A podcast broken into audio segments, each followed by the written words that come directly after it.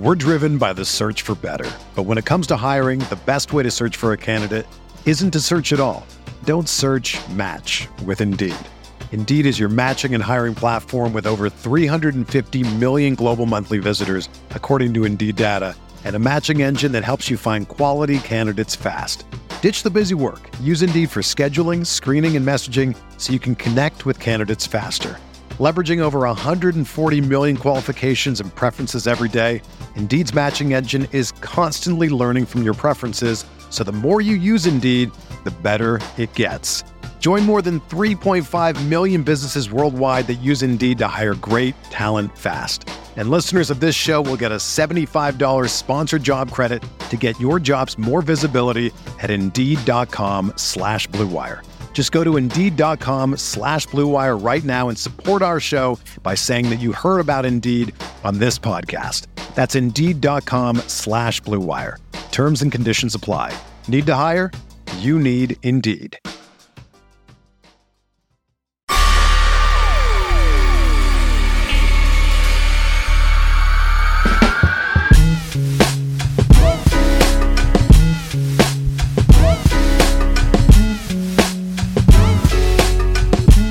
And welcome to Light Years, presented by Chase Freedom. Andy Liu, we are recording this 5 p.m. on Sunday.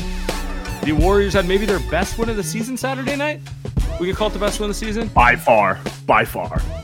We just saw the second coming of Tom Brady in the 49ers game.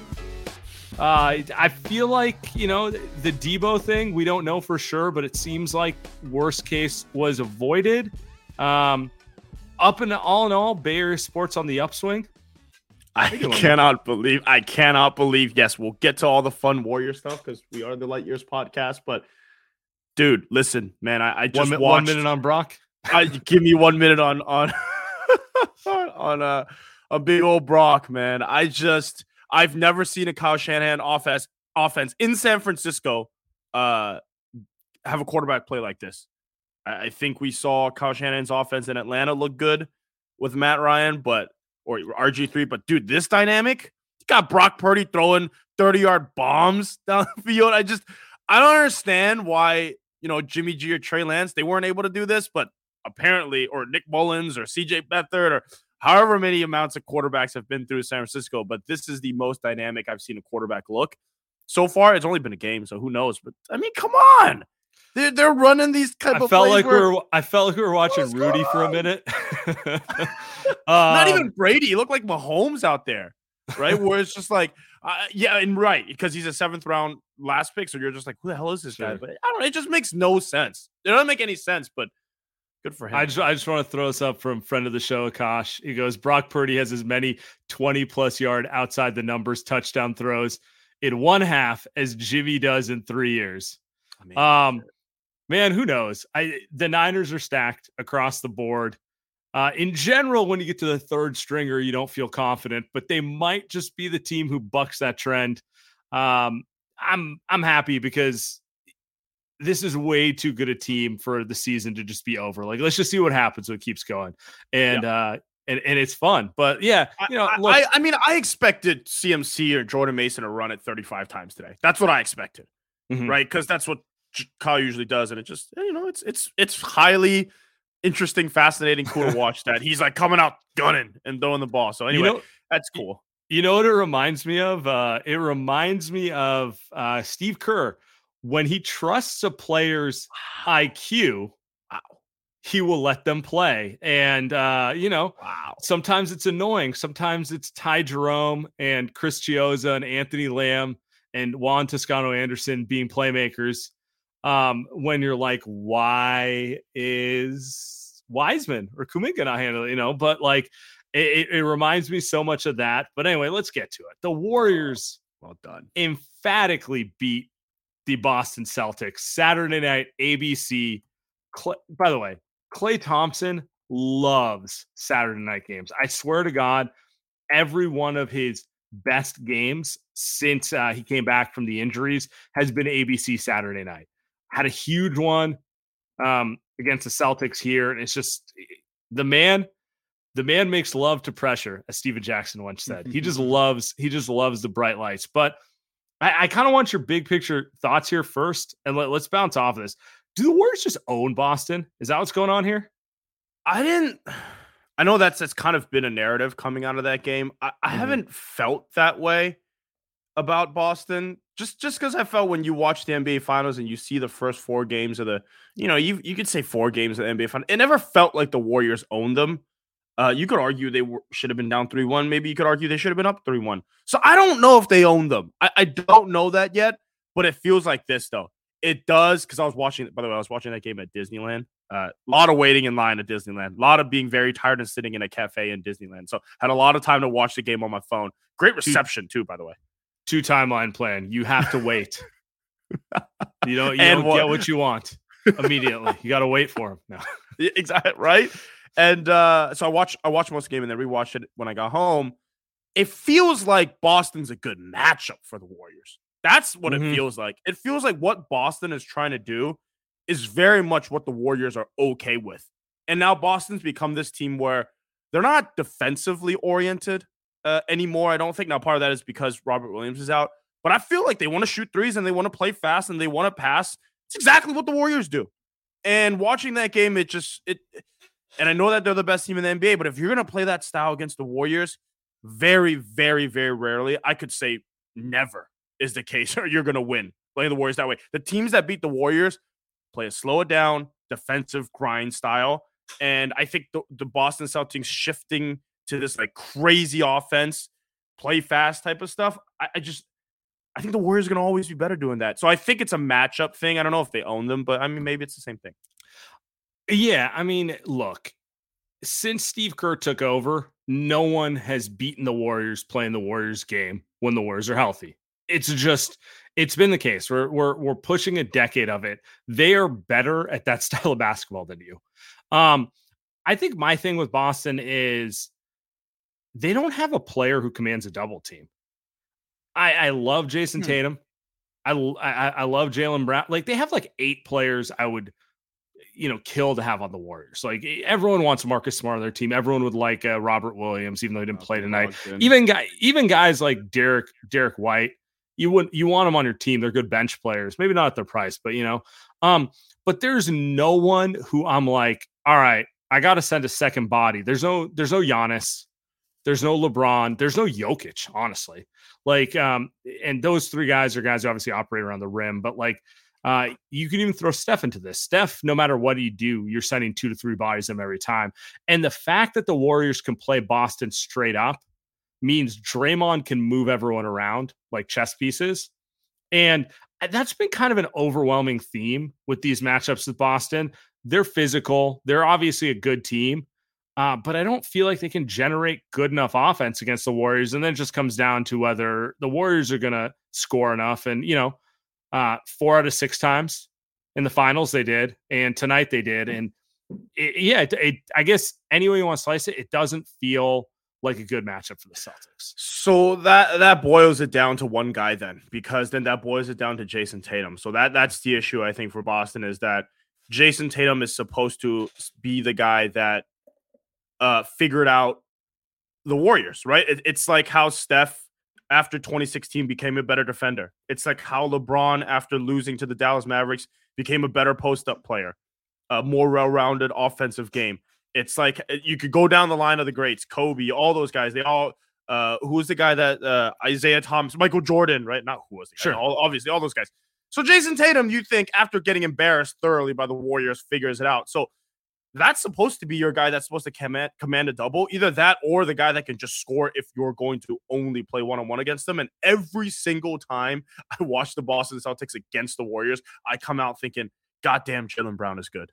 That's what I think, right? Like we never ever talk about Jason Tatum in a good light. And so maybe that's the issue. So is that just a mental thing for Jason Tatum? Either way, I also think the other thing is when you talk about Clay Thompson, the Boston Celtics don't have – they need a, yes, I think yeah. They need like a John, you know where I'm like, they need a John Morant. They need, Jason Tatum, Jason Brown types are players that the Warriors big guards can guard. The Warriors don't have a guy, not anymore, especially even with GP2 gone. Like post Achilles, like he's not worried about Tatum muscling him. He's worried about like quick guys. Yeah. And I think that's maybe that works in their favor. And what we're going to talk about some of the bigger wings here because he was kind of the story of the game. But you throw Wiggins back in there who didn't play last night, right? I know the Boston had a couple big guys that didn't play, but that doesn't stop the fact that if the Warriors didn't even have their best perimeter defender, and that doesn't bode well for Boston. So no, it doesn't. I feel very unimpressive, just very unimpressive. Let's do Clay for one more minute because like you hit on it, and I think I led with Clay's offense, but I felt like the most impressive thing for Clay was like no issue guarding Tatum on an island, none whatsoever. And like Clay's kind of had issues defensively for most of the year. He's been quite frankly disappointing on that end for most of the year. What it tells me is two things. One, Clay can get to a certain level that matters in the finals, which is why you and I were not into people like throwing him under the bus. You know, it's kind of like one of those things where it's like, look, man, is he playing disappointingly right now? Absolutely. But I'd still want to see if I can get him back to where he's capable of, because end of the day, there's only a handful of players who can play at that level, right? The second one is like you said, it's just total matchup stuff. Like Boston, and they don't have guys who can exploit him. Quite frankly, it's like even Brogdon, who is a nice pickup for them and will help them. He's not a guy who's going to blow by Clay. By the way, love Brogdon. Can you imagine if Steve Kerr had Malcolm Brogdon on the team? Jordan Poole will be back in the G League. Jordan Poole is insane, especially in these primetime games. Some of the shots that he shoots. I forget. Oh, it also concerns me a little bit when you talk about Clay playing the way that he did. And some of it's because, I think he's motivated. Saturday night, he had a game off between games, and he they blew the game against Utah. The Warriors can beat any single team and probably are the best team in the NBA if it's a one-game scenario or if it's a seven-game series scenario. But how often are the Warriors going to be able to play like this? And I think that's where my concern is, because watching this game, it's not that it was surprising to me. I don't think that I thought they were going to lose by 20 points, but it wouldn't surprise me if they won, even though they weren't favored. But the problem to me is they circled this game and they rested guys for this game. And I think Boston kind of did the same thing. The schedule set it up that way. But the Warriors, you're not going to have this. You just look at the road trip, and there's going to be back-to-backs. There's going to be one-game breaks, right? And so I think that's the Warriors. They're 14 and 13. Yeah. Exactly. And that's why. They're 14 and 13 because of that. Yeah, they're not 14 and 13 because they're ceiling. They're 14 and 13 because of the maintenance and the floor of what they have. Yep. So, but let's get to it. You were talking Kuminga a second ago. Let's get to the big dog. My man has been pulling it together here. Pulling up his numbers real quick. And this is a guy that fixes their floor if he figures it out, which looks like he will. Last 7 games, averaging 10 points in 21 minutes. 5 rebounds is the number that probably hops for Steve Kerr. The efficiency through the roof, 68%. He's playing like the best version of what we've seen him play at times. And the offense is great because he's basically playing the GP2 role, only he's 6'8". So it's more effective. But where he's really standing out is on the defensive end, and that's where he's going to get on the floor for this team. And that's huge, because that's been my number one question with this team is like, where are they getting wing defense from outside of Wiggins? Because Clay was looking poor at the beginning of the season. And Steph 6'3", and Jordan Poole's not a defender. And wings matter in the playoffs. Like, any way you want to slice it, every series that has ever mattered tends to just devolve to, all right, how many two-way wings you got? How many guys can you throw out there who can't be picked on? And then we're just going to ride with it and see what happens. That's the big one. I think they expected him to be the two-way big wing coming into the season. I think the Warriors expected that, which you could argue probably a little bit too much trust and belief. Yeah, maybe a little bit too much belief there. The only way that was going to happen, though, is you're going to have to let the kid figure it out, and kids don't figure it out seamlessly. It's never linear, right? And we saw him get benched after the beginning of the season for pretty much 10, 15, however many games, but that can't happen now. because at this point, he's too good. He's too good, I would argue, to even sit if he's playing bad. And that's, I think, the bigger point here is you need him to be good so much that you cannot sit him anymore, even if he's not good. And even last night, I would argue he should have played more than he did last night. But you watch that game, and he's on the highest level. I think Steph had a quote after saying that he belonged on the court. You talked about how big he is defensively. To me, it's the offense. To me, it's how comfortable he is not doing stupid shit on offense. It's kind of like, oh, stupid, like it's stupid shit kind of just means like it's easy to solve. But I think for someone like Kuminga, it is hard because what he wants to do is he wants to look at the guy in front of him and it's like, oh, it's Luke Cornett. Why can't I just take him off the dribble? It's like, no, that's not how the Warriors play, which is probably not what he wants. But if you do figure out how the Warriors play with Steph and Clay, you are going to average 14 points a game off 7 dunks. Like it's simple as that. And then the rest is he makes a nice pass to Steph for a 3, right? He gets his post touches because he's playing well on offense and defense. And then to your point, defensively, isn't he the perfect athletic profile to guard Jaylen Brown and Jason Tatum? He is, and Giannis, who we're going to see here on Tuesday night, he is the perfect profile to guard those guys. And if the Warriors want to win a championship, they'll need him to guard those guys. And Devin Booker, Luka Doncic, who else? So many of these best players in the NBA are just all big wings that, you know, Clay's not going to guard them anymore, man. So it's or it's just going to be a switch. You're just going to be out on the floor with Clay and with Wiggins. So you're going to have to guard those guys with Draymond. So if he's going to be, look at these numbers. I'll let you kind of take over here. Yeah, I was going to say the other thing that stands out to me with Kuminga is he's succeeding at the 3. Which, like, offensively, he's not a 3 the same way, like, offensively, GP2 isn't really a guard, right? And what that tells me is, and this is why Anthony Lamb keeps playing, even though he's a 2-way player, and, like, that play where he missed Steph was hilarious because it was just like, I've never seen Steph clap harder in my life. That was kind of crazy. That was pure KD. Like, give me the, you know, like, but he plays because he understands the role, which is shoot open 3s or move the ball. Ironically, he didn't move the ball there, but, you know, he does that kind of stay out of the way, stretch 4 thing, which is what they need for Kuminga to thrive. Kuminga needs to be the guy who's a 2-3 on defense, you know, checking the best perimeter guy, but then on offense, he's a 5 cutting, right? It's like the Sean Marion role, it's the GP2 role. And it begs the question with the Warriors, like Anthony Lamb is kind of just a replacement level player who does that role right now. But it's like, you're looking at this, you're like, this works. Draymond at the 5, a stretch 4, Kuminga.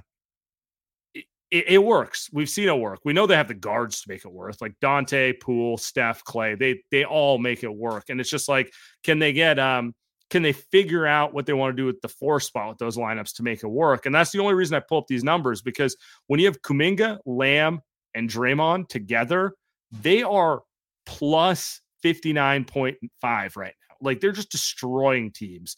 And it's nothing you don't know. Draymond at the 5 with wings who can grind on defense and the requisite amount of spacing. No one can beat that healthy. It's always like a suspension, an ankle twist, like that sort of. It's no one's been able to beat it. Maybe the Pelicans, maybe Zion and those 50 wings will be the team who retires the Warriors in 4 years or something like that. But like to date, no one's been able to beat it, right? So to me, it also brings up the point which like we talk about every week. But it's like this team really just feels like one role player away from just being back in business, going to roll through the playoffs just like they did last year. I agree. And that role player may be – I know what you're trying to say is that role player should be the guy over Lamb. I agree with you on that. I think some of the magic has worn off there. But I think maybe it's just Kuminga just being better and progressing – progressively even means maybe it's just a Wiggins Kuminga front court. You're right. Yeah. I think that's it. I think some of it's maybe even Moses Moody, who played a little bit yesterday, but you know, maybe wasn't great, but wasn't bad. I think part of it is him. Hey, our guy Wiseman is having a pretty solid G League stint last couple games. So maybe it's that, but I agree. I think he's Not gonna lie, I didn't watch it. So I'm going off what people are telling me, man. It looks like he's playing better. Good for him. The playing within himself and within the role. I did watch it. Oh boy, encouraging. The scouting report is the last three games, he's done what we thought he would do the first five games in the G League. He's playing within himself and he's physically dominating. It's a G League. If he does this for a few more games, time to call him back up and see if he can actually do it at the big club. But it's what you kind of want to see. Anyway, back on topic. This Kuminga stuff is huge, though. It is huge because it's not that this is a luxury. They need this. They need this to sustainably win basketball games. It's not last season. It's not a, you know what, Kuminga, give us this, and if you can't give it to us, we'll keep it moving. We're okay without you this season. Nah. And it's so difficult I don't think we realize how difficult it is for someone like him or anyone to come into the NBA and do this, basically play like a role player, except he's never, ever been a role player in his life, which is why we expected Moses Moody to figure it out. And Moses Moody hasn't, which is surprising to me, you and I. But somehow Kuminga is the one that's figuring out, despite the fact that when has he ever been the guy that the coach has said, you know, Kuminga, like, don't shoot. Right now, one of Kuminga's problems is that he gets the ball deep and he doesn't shoot the ball. And I don't think that's his fault. That's for sure Steve Kerr just telling him, hey, you're always going to have to look for a guy, right? You're always going to have to look to get people involved and make the right pass. To me, that's not Kuminga's fault right now. But to have him change his mindset and play like this and do it successfully is super impressive. Even though you could argue, like, hey, you didn't know this coming into the season. Come on. Like, you know, they were trying to drill this into you last year, but, you know, he's 20. Whatever, 21, 18, I don't know. I never know his age. 20. But 20. He is legitimately 20 as of October. We're driven by the search for better. But when it comes to hiring, the best way to search for a candidate isn't to search at all. Don't search, match with Indeed. Indeed is your matching and hiring platform with over 350 million global monthly visitors, according to Indeed data, and a matching engine that helps you find quality candidates fast. Ditch the busy work. Use Indeed for scheduling, screening, and messaging so you can connect with candidates faster. Leveraging over 140 million qualifications and preferences every day, Indeed's matching engine is constantly learning from your preferences, so the more you use Indeed, the better it gets. Join more than 3.5 million businesses worldwide that use Indeed to hire great talent fast. And listeners of this show will get a $75 sponsored job credit to get your jobs more visibility at Indeed.com/Blue Wire. Just go to Indeed.com/Blue Wire right now and support our show by saying that you heard about Indeed on this podcast. That's Indeed.com/Blue Wire. Terms and conditions apply. Need to hire? You need Indeed. Hey, it's Kaylee Cuoco for Priceline. Ready to go to your happy place for a happy price? Well, why didn't you say so? Just download the Priceline app right now and save up to 60% on hotels. So whether it's Cousin Kevin's Kazoo Concert in Kansas City, go Kevin, or Becky's Bachelorette Bash in Bermuda, you never have to miss a trip ever again. So download the Priceline app today. Your savings are waiting. Go to your happy place for a happy price. Go to your happy price, Priceline. I want to talk about this real quick because this is kind of irking me just a little bit. A1, Steph Curry was once again the best player on the basketball court on Saturday night against the Boston Celtics. Casual 32, 7, and 6. Did you know Steph is averaging another 50, 40, 90, 30 points per game, 7 assists, 6.6 rebounds? He keeps getting better rebounding the ball. And look, man, I get the Warriors have been on a shitty start. I just am confused why people like Luka are apparently MVP candidates and Steph Curry isn't. We're putting up a thing from the Score right now. It says, who's your MVP? Tatum, Doncic, Jokic, or Giannis? There's only one player on this list. I would be like, I get it if he gets the MVP, and that's Giannis. That's the only player I feel comfortable with that. Everyone else, I'm just looking at them. I'm like, it's abundantly clear Steph's playing at a higher level than every one of these guys. And more importantly, outside of Boston, none of these teams were particularly that much better than the Warriors. They have a better record by 2 games. The Denver Nuggets are 2.5 games ahead of the Warriors. Is that really the difference between like, oh, he's leading his team to the MVP versus they're struggling? You know what I'm saying? So we have... I'm not a big awards guy, but I just kind of want to call it out because like Steph's playing so out of his mind, and it's absurd to me that we've never seen a guy at this age play that way, that it's not like a bigger talking point nationally. NBA.com doesn't even have him in his top 5, and I don't think they had him in his top 10 even. And I think I can give you maybe one historical point that proves your point is LeBron was doing this similar to what Steph is doing right now when he was 34, 35, and that is all we ever heard was about what LeBron's doing this at age 35. It is unbelievable. Year 16. Yeah, exactly. It's all we ever heard. And you could argue Steph's even doing it better because Steph actually is doing it coming off championship, and he's doing it on a team that helped. Being a teammate.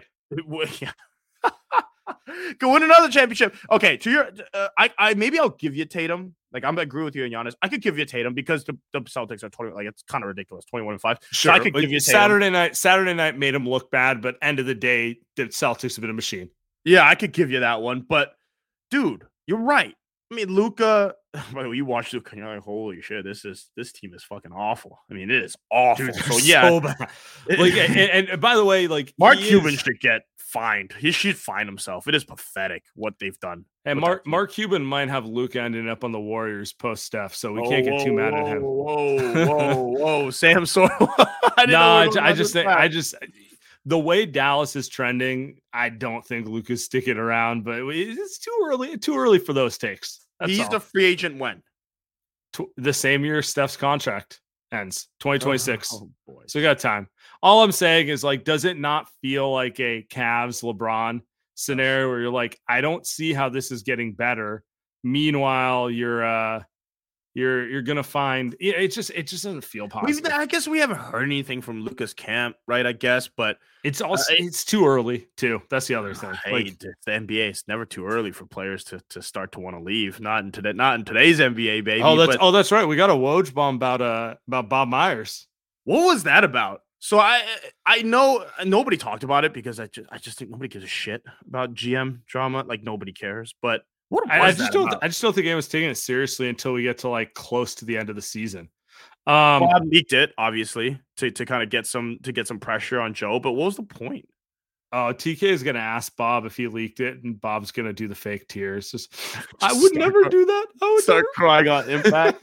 It's like so obvious that Bob had told Woj this and hey, post this before, and it's ESPN or just the timing ABC was game. Beautiful. Yeah, Saturday night game, so everybody's locked in. It's like post that I haven't gotten a contract extension. It is kind of weird though. It is kind of odd that he's not.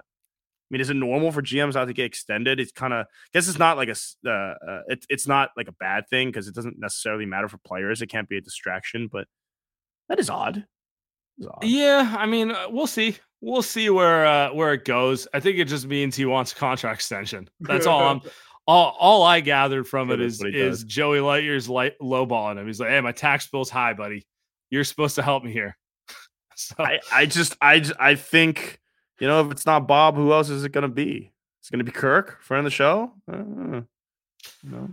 Hey, man, per sources, Kirk was asking if you want to be assistant GM. Yeah, when he stages his coup. I need Bob out of there. I'm coming in, and you know what the first thing I'm doing is? I'm going down to the G League, and I'm getting rid of those guys, getting some win now players on the team. All right, what's next? All right. Warriors got a big road trip coming up.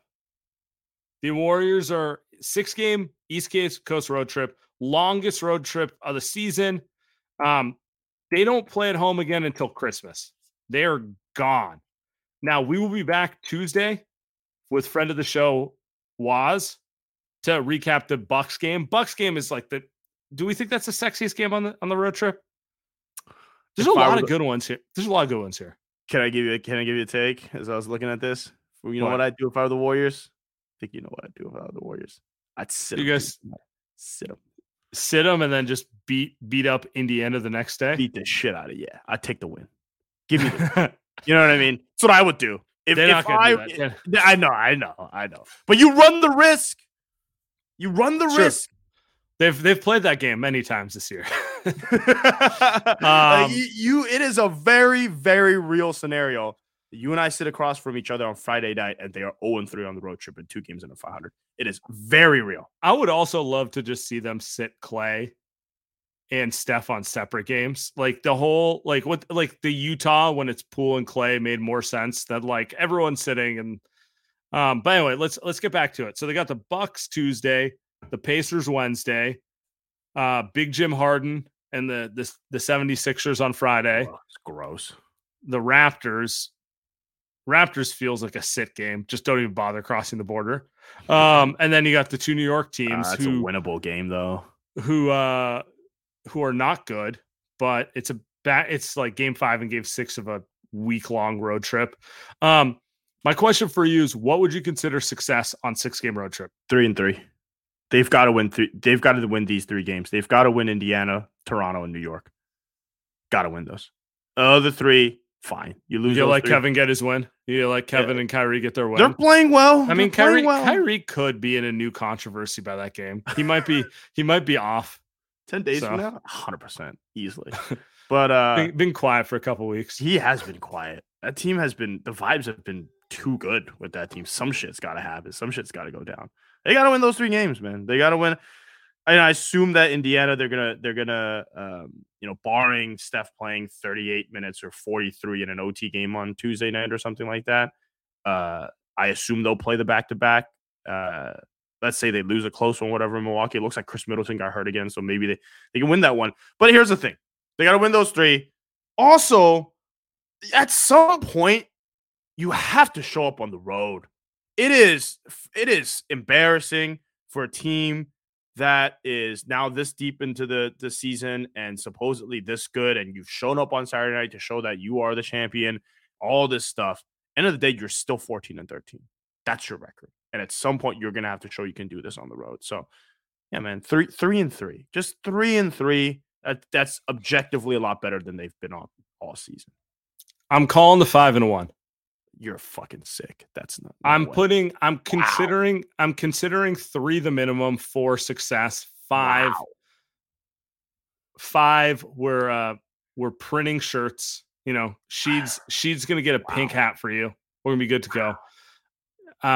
I think they beat Milwaukee Tuesday. I think the game means more to the Warriors than it means to the Bucks. I think they're gonna go in and get that W. I think Philly is a mess. I mean, none of these, again, everyone in the NBA is 500. So it's not like there's anything particularly special going on. Indiana, I could see them losing that one. Philly, I think they win. They have a day off. Then they have a day off against Toronto, another team who's been whatever. And then you got the Knicks and the Nets. Like, I think the Warriors are going to turn a corner. I think this road trip will be the road trip where they wake up and just create a little separation. You know, they're not going to get up to the 1 or 2 seed. They'll be like the 5 seed, but just like do something to make some noise here. The reasons I think that is like Kuminga's establishing himself. Dante DiVincenzo, who we haven't talked about, is finally starting to come together. Clay's and Draymond. At this point, Draymond is, we don't even talk about Draymond and Steph, but they're both playing championship level basketball. Looney, who we didn't even talk about, my goodness, just dominant in his role against Boston. Like, is there a better role player in the NBA than Looney? No, especially for the price point that he's getting paid at. I mean, come on, he's a bargain too. It's insane. Yeah, just Farhan would just be all about him. Just wins above dollar level. It's the best. We're not talking Giants. We're not fucking talking Giants. Okay. But my point is, it does feel like the Warriors are primed to go on a mini run. I have the same concerns as you. They don't have enough bodies that, like, over the next 55, I don't know how comfortable I feel, but it does feel like they're pushing what should theoretically be a, they win 8 out of 10. They win 13 out of 15, like one of those type of situations. I think they're pushing that way. Just gut instinct. I have nothing to go off of other than what I'm seeing and the vibes that are starting to percolate. They're starting to feel good. So that's just where I'm at. Maybe I'm going to just try speaking into existence. Maybe that's what's up. I felt this way going into that game in Indiana. And you know, to me, and then Andrew Nembhard was like, not exactly. Tonight, Andy. And that's exactly why I'm hesitant about this. So anyway, we'll see. I mean, we'll see. But this team, it's not like they're not good enough to beat all these teams. It's just they haven't done it yet this season. And like you said, though, Kuminga's a big piece, man. So do we real quick before we get to our next seven? You think Wiggins comes back? And if he does, when do you think he comes back on the road? I mean, Wiggins back from Milwaukee? Touch on that. The way they're talking about it, I think he at worst. We'll see. We'll see. It doesn't sound like he. I feel pretty good he's not missing the road trip. I would not be surprised if he sat the Milwaukee Indiana game. Yeah, but we'll see. We'll see. The way they're talking about it, if it was a playoff game, he'd play today. You know, good. Okay. And so I'm happy to I feel pretty confident he's coming back. That's it. Also, Wiggins, he is very important to this team, but I don't know that he's necessarily as important versus Milwaukee as some other matchups. Ooh, I don't know. I mean, he's important in the sense of he might be your second or third best scorer, but like they don't have a, like you said, Middleton. Is he going to play? No. Yeah. I don't really need Wiggins guarding Pat Connaughton. You know, like it's not as important as other. Obviously, it's a blow, but like matchup wise, like missing Looney against Giannis would be a significantly bigger blow. That's what I'm excited. Did you realize that Draymond has not played against Giannis in 4 years? Wait, really? Dude. One of them has sat every time. They only play twice a year. So, well, the Warriors played. That might be why I'm so hyped about this matchup. To be perfectly honest with you, it's like the I want to see how the the Draymond Looney combo looks against Giannis. Like obviously Giannis is an MVP and one of the best of all time, but it's just like I kind of think the Warriors match up well better against him than most teams. Yeah. And just give you so Middleton, he injured an ankle today and he tried to come back in the game and left, by the way. So I knowing how cautious the Bucks have been with Middleton all season, exactly. Just coming back, it just wouldn't surprise me. Fair bet that he's probably not playing Tuesday. Yeah. Warriors need to win some games. Good place to start. It would be nice. It would be nice to get some W's. Everyone is talking about magnesium. It's all you hear about. But why? What do we know about magnesium? Well, magnesium is the number one mineral that 75% of Americans are deficient in. If you are a woman over 35, magnesium will help you rediscover balance, energy, and vitality. Magnesium supports more than 300 enzymatic reactions in your body, including those involved in hormonal balance. From functional medicine doctors to mental well-being and female hormone experts, we all know that magnesium is the one mineral to improve all aspects of well-being and health. But which one? Magnesium Breakthrough from Bioptimizers, the trusted choice recommended by leading experts with 7 best-absorbed forms of magnesium to ensure your body receives the support it needs for overall well-being. Go to bioptimizers.com/balance today and use code BALANCE10 for 10% off. Support your journey to wellness at bioptimizers.com/balance. Magnesium Breakthrough from Bioptimizers, your foundation to optimal health and vitality. We tried something new this week, guys. I opened a voicemail line. Some of you thought I was just giving out a phone number on Twitter. Come on, man. It's the official Light Years hotline. And as usual, the goons did not disappoint. Oh, boy. So I'm actually scared. I'm actually concerned. Andy, I've listened to some of them, but Andy is not. And purposely, I did not let him listen to them. Oh, my God. We're going to be reacting to your guys' calls. We might start doing this more often. When we don't go live, I need you guys to call in. We need more goon activity on the show. So, Tim, you want to pull them up? We ready? Listen, I'm in the bathroom right now at a fucking white elephant party. And I just wanted to call in to say, let's fucking go. What a win. I'm stoked. This is David. I'm in a bathroom. I'm excited. I'm a little drunk. I don't know how the hell we won that game. How did we lose to all these shitty teams and then beat the fucking Boston Celtics? My hot take is that we don't need to make a trade. We're not going to make a trade. We're going to be this fine. I only believe that 25%. I still finally kind of believe that we need a trade, but I'm feeling good right now. So I'm saying this. Okay, bye. Wow. Batting leadoff. That's who's the best leadoff hitter in baseball? Mookie Betts, maybe? I don't know. That was elite. First off, I'm calling from the bathroom at a White Elephant Park. Clearly his girl dragged him to it. Yeah. And the whisper denotes that he's been yelled at to be present and not just focus on the Warriors game. Like, David, my friend, I know you got into a fight at 4:30 that day where you tried to compromise. You said, let me watch the game and I will talk with your friends all night.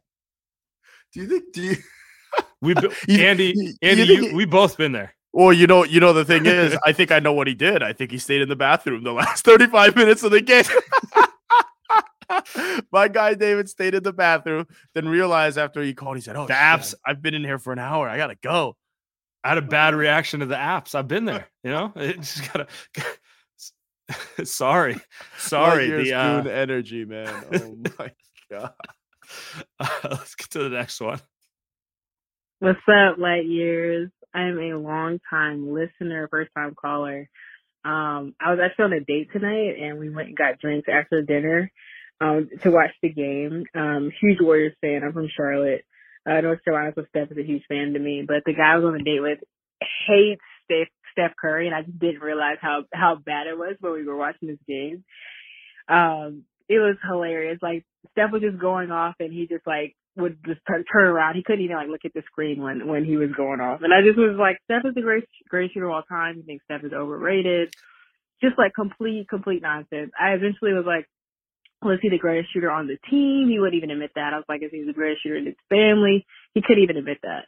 At the end of the night, he eventually just said, like, Steph is good at what he does. And that's, like, as far as I got with him. So I've been living in Ohio for, like, 10 years. And the hate that Ohio fans have for Steph Curry is truly, truly comical.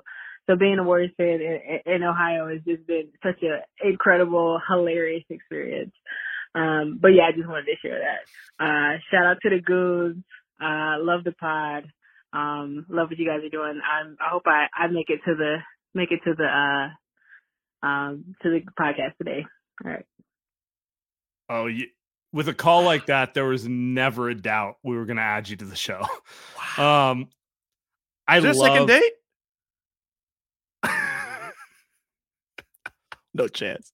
No shot. Let's flip it. What would you do if your first date was a Bron stan who's just bitter?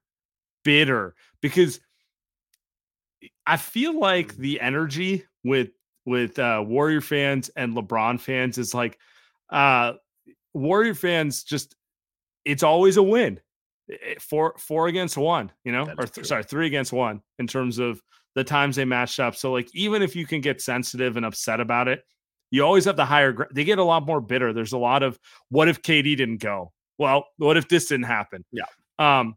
It's always a lot more angst, but you know me, man, I don't care. You know what I mean? It could be a prize. She's cute. You know, I'm all in, but, all I know though is Sam, the Light Years goons are the best listeners, fans in the world. Cause she called us after the date, assuming that the date didn't go well. Call the pod boys. And just let them have it. I love it. This makes me so happy. We need more post-date calls. I need you guys to call when you have a date that involves watching a Warriors game. Let me know what your non-goon date thinks. Let's get to the next one. What's good, Sam and Andy? My hottest take is Jonathan Kuminga will be our 7th guy. Come playoff time, he'll be our most impactful defender off the bench. He'll come in right after Poole in all our playoff series.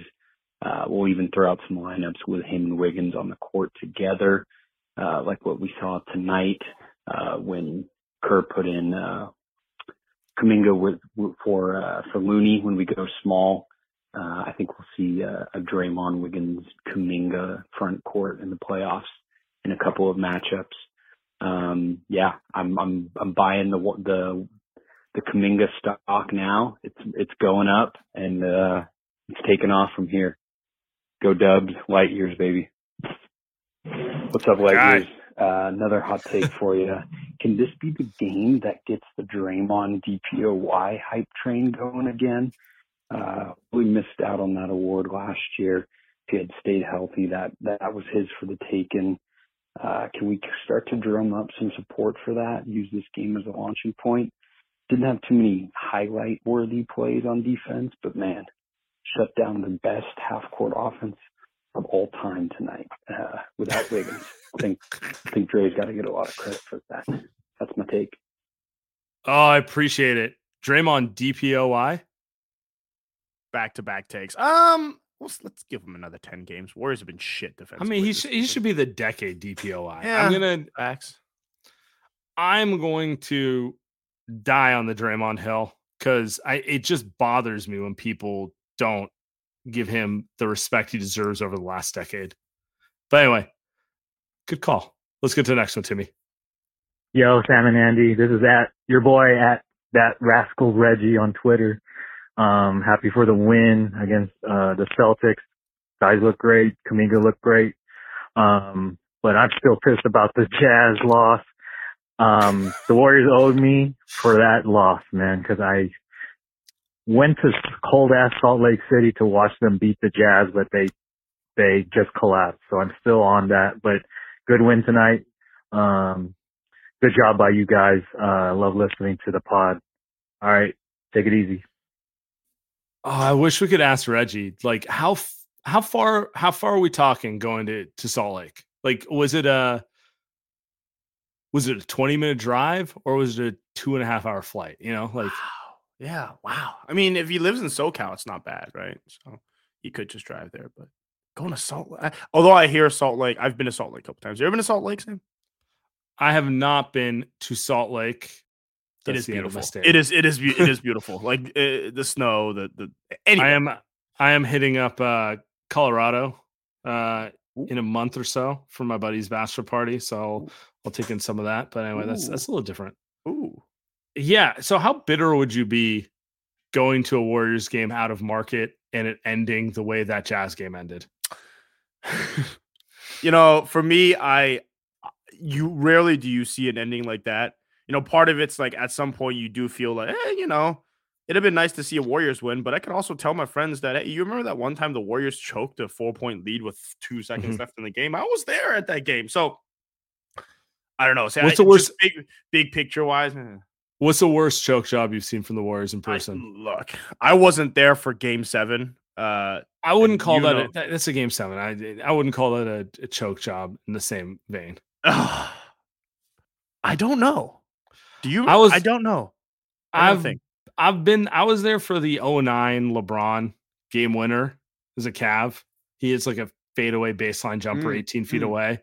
Very annoying because Steven Jackson hit a shot and then just like full celebration, like, yeah, like all sorts of stuff. Then LeBron hit one walking off. Very annoyed vibe from that game.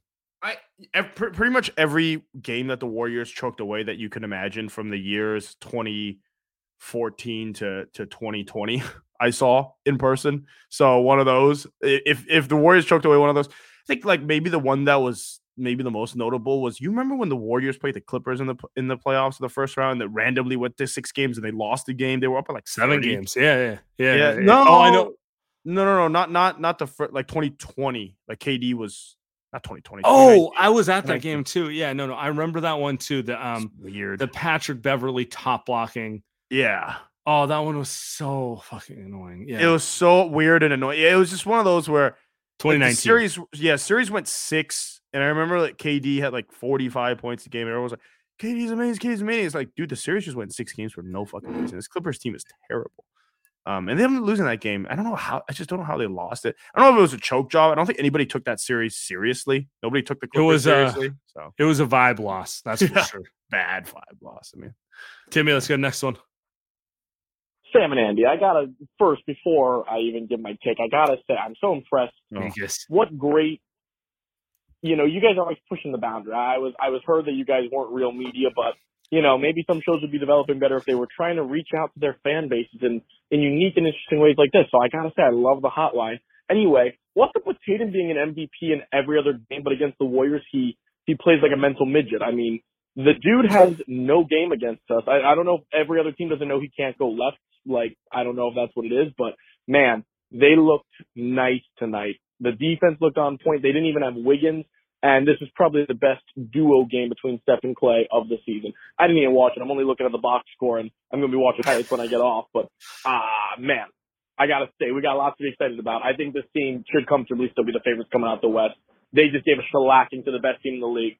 The scarier teams are not Boston. The scariest team in the league for the Warriors right now is Milwaukee, because they have no answer to Giannis. And then I actually think Memphis might even be scarier than Boston. Boston is an easy 6-game series. It'll be fun, but it's easy. Memphis, if they have home court, that might be a 7-game series. Milwaukee, that's a scary test. I don't know. Love you, boys. Have a good one. See, now that's a take. Mikis, we love you. That's kind of why I'm hyped and for the Milwaukee game on Tuesday. I don't know that he's right, but I can't say he's wrong either. I want to see it. You know what I'm saying? Like, I want to see it. Even if it's early season, even if we all acknowledge later in the season, we'll have a better idea. I just want to watch it. I want to watch Giannis. I want to watch Steph.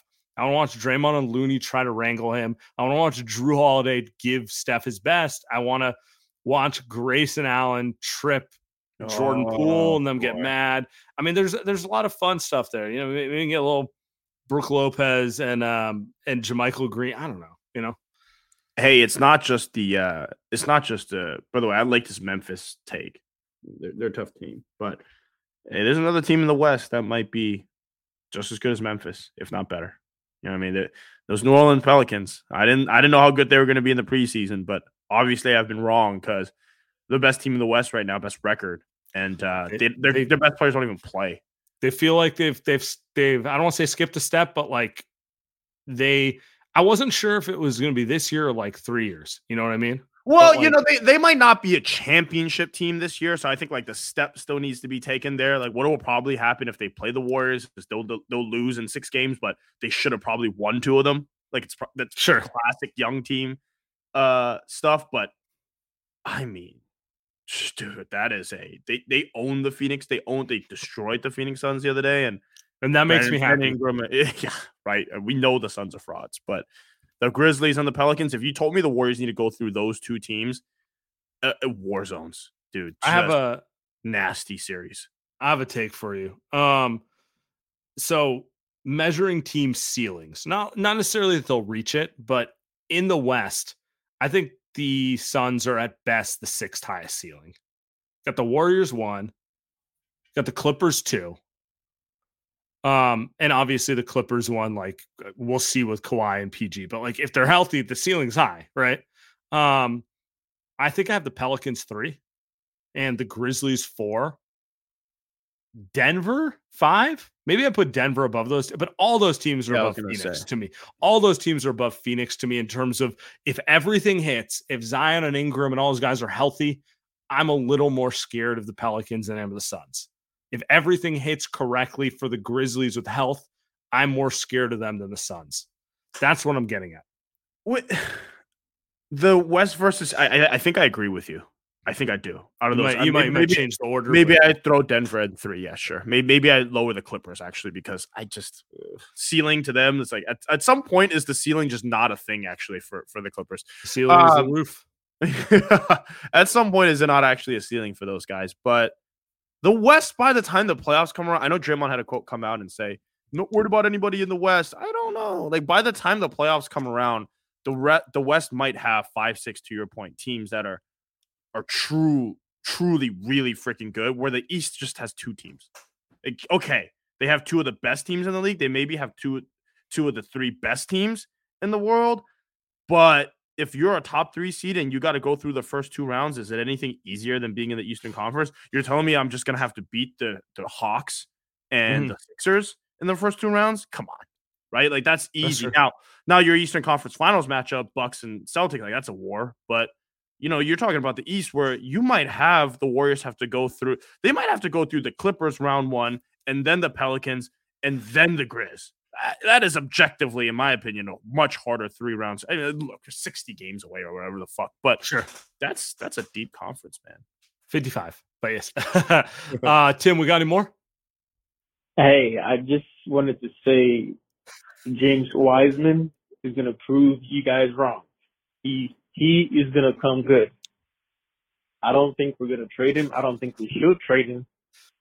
But I know James Wiseman, he's going to come good. I just have a sneaky feeling about him.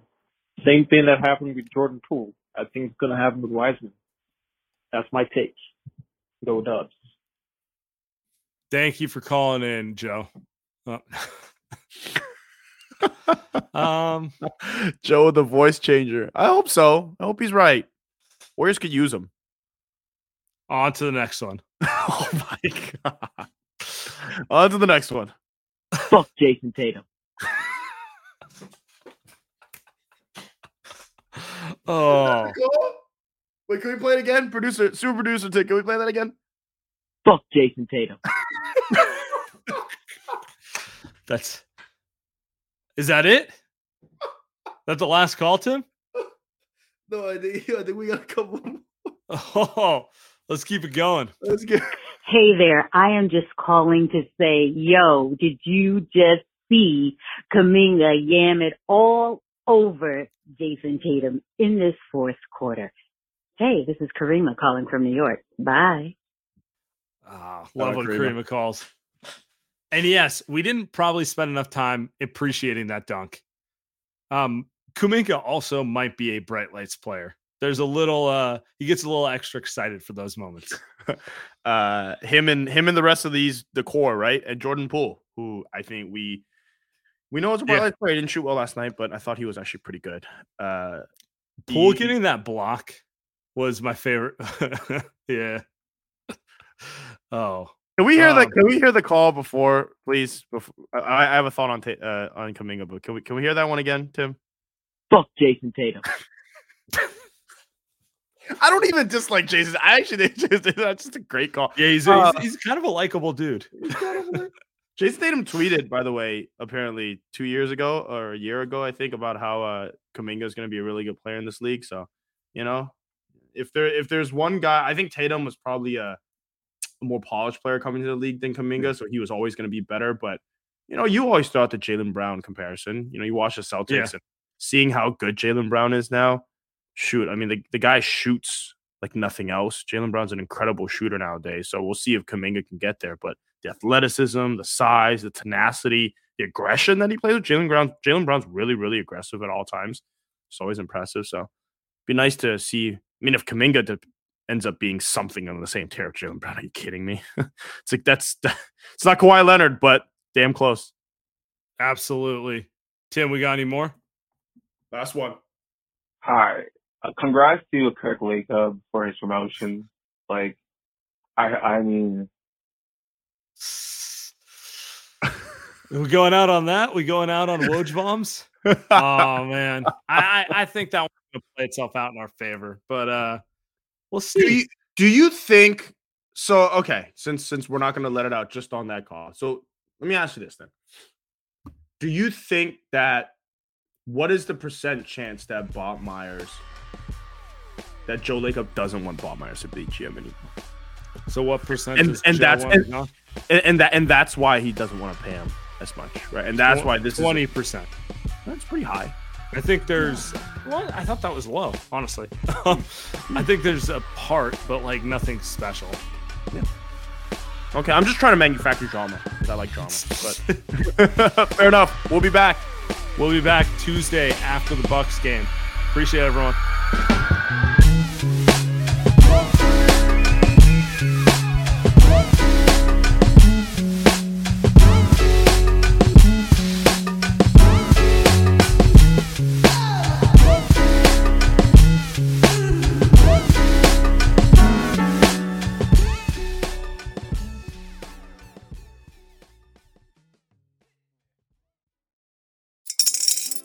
Catering is in the air at Littleton Coin Company, and we want to help you brighten your collection.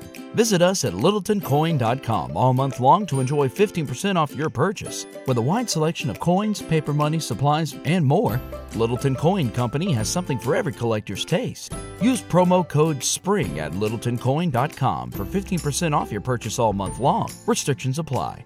Littleton Coin Company, serving collectors since 1945.